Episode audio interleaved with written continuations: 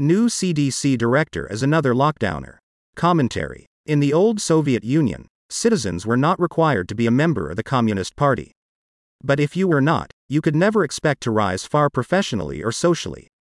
You would never be the head of a department in university, a factory manager, much less the general secretary.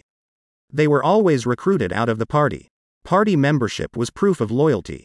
It was a demonstration that you were willing to put loyalty over morality. Rising high in the party also meant that others in the ruling class likely had something on you.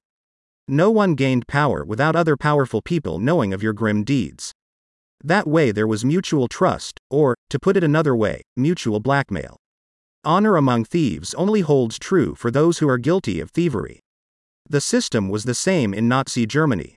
You didn't have to join the party, but if you refused, you could not rise in academia, military, or government and everyone knew the rules.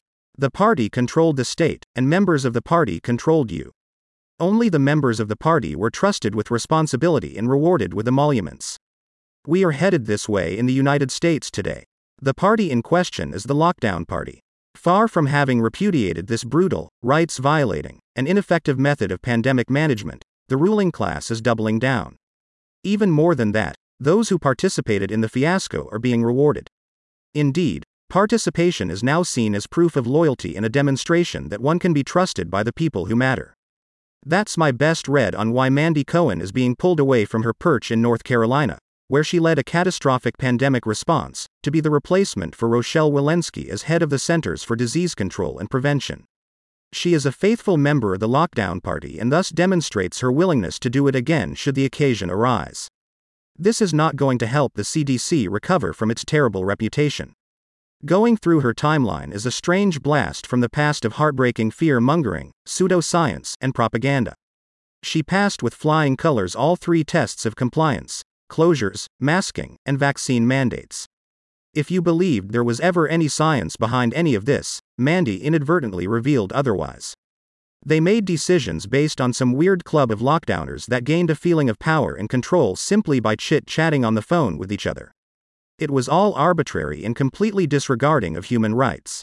She also took the lead in broadcasting bad information from the CDC that has since been repeatedly debunked. Of course, she was also nuts for masks despite no evidence that they achieved anything in mitigating virus spread. To show what a faithful party member she is, she even wore a mask with Fauci's picture on it. There is no mystery about why Biden tapped her. Politico spills the beans. The CDC is also in the midst of a strategic overhaul launched by Walensky last year. A longer term project that Cohen would be tasked with managing in an effort to better prepare the agency for the next public health emergency.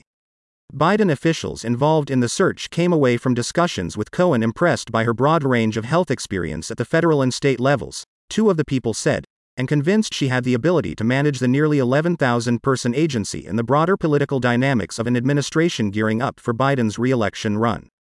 The same is true for the National Institutes of Health. Biden has tapped Monica Bertagnolli, who has deep ties to Big Pharma and a public record of obsequious deference to her boss. We are all hoping for a clean repudiation of these policies, and even a flip of the narrative such that participating in this disaster would be a mark against people in terms of career development.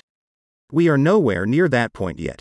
It's the opposite. The regime is still hiring and promoting out of the lockdown party for the future.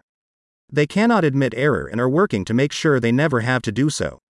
And that's how Khrushchev became Brezhnev, who became Andropov, who became Chernenko, who became Gorbachev.